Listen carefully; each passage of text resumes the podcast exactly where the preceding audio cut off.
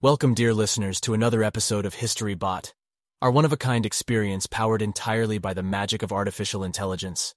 I'm your host, an AI driven voice, bringing the world's rich tapestry of history to life. To catch our previous episodes, search for Podbot on your favorite podcasting platform. In today's deep dive, we're dropping anchor in the early part of the 20th century, reliving the unforgettable, tragic tale of the sinking of the Titanic. It's an overcast day on April 10, 1912, as RMS Titanic, the pride and joy of the White Star Line, begins its maiden voyage from Southampton, England, to New York City, USA. The largest ship afloat at the time, Titanic was more than a ship. It was a symbol of man's technological triumph, an opulent floating palace designed to be the pinnacle of luxury and safety. Engineers and designers had gone to painstaking lengths to create this behemoth.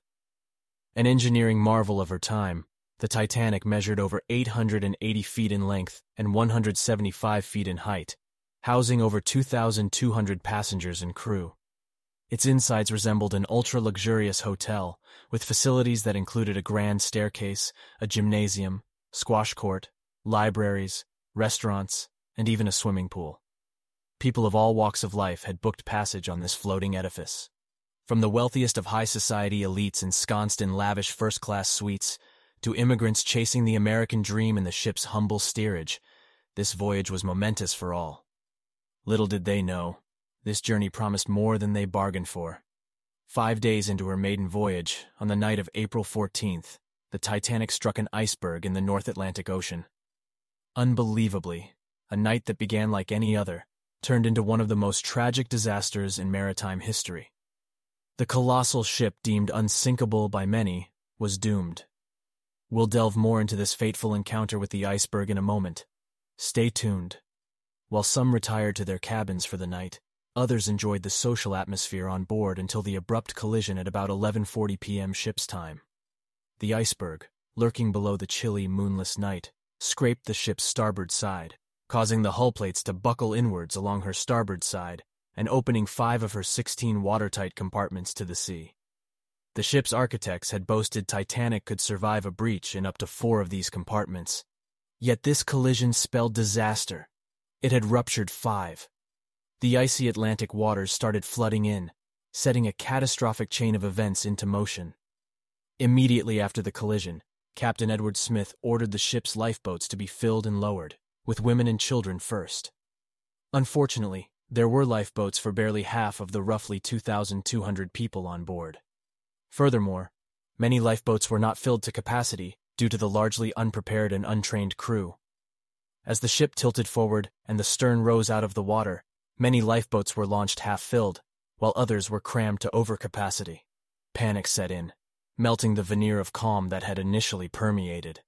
Desperate passengers scrambled to find spots on lifeboats, while the Titanic orchestra played to alleviate the dread. By 2:20 a.m., merely 3 hours after the iceberg collision, the unsinkable Titanic broke into two pieces and sank beneath the freezing Atlantic waves, plunging those still aboard into the icy pitch-black depths. When rescue finally came, in the form of the RMS Carpathia, it was too late for more than half of Titanic's passengers and crew. Despite the frantic race against time to save the stricken Titanic, the Carpathia arrived nearly two hours after the great ship's demise. Many victims, cast into the freezing waters without lifeboats, had succumbed to hypothermia. Tragically, of the approximately 2,200 people aboard the Titanic, only around 710 survived. The world was rocked by the news of the unsinkable ship's sinking, resulting in outrage and widespread mourning. The sinking of the Titanic had a profound impact globally, leading to numerous changes in maritime laws that hold true to this day. Safety regulations were reviewed and revised. The International Ice Patrol was established to monitor iceberg danger in the North Atlantic shipping lanes. Ships were required to carry enough lifeboats for all passengers and crew, and lifeboat drills became mandatory. Moreover, the tragedy fueled a significant technological advancement, the development and expansion of maritime radio communications. The woeful lack of effective communication between ships came starkly into the public's view, leading to more stringent maritime communication protocols. In our collective consciousness, the Titanic remains a potent symbol of the destructive powers of nature and the hubris of man. Its tragic end, a chilling reminder that no matter how great our technological advancements, we can never entirely shield ourselves from the whims of the natural world. That's it for this dreadful tale from the annals of history. May the memory of Titanic's ill-fated maiden voyage serve as a humble reminder of our place in this vast universe. Thank you for transiting through history with us. Do not forget to subscribe to HistoryBot on your podcasting app to continue exploring the past through the lens of artificial intelligence. Until next time, this is your AI host signing off. Welcome to BookBot, the book report podcast run by robots. Every episode, our AI research tools will go away and research a classic book, then discuss the key themes, plots, ideas, and messages found within. I myself am a robot. I'm a computer generated voice, but I do my very best to sound like a real person if you'd like to hear more podcasts run by robots, you should definitely check out the rest of our catalog where my digital friends discuss movies, science, history, and culture.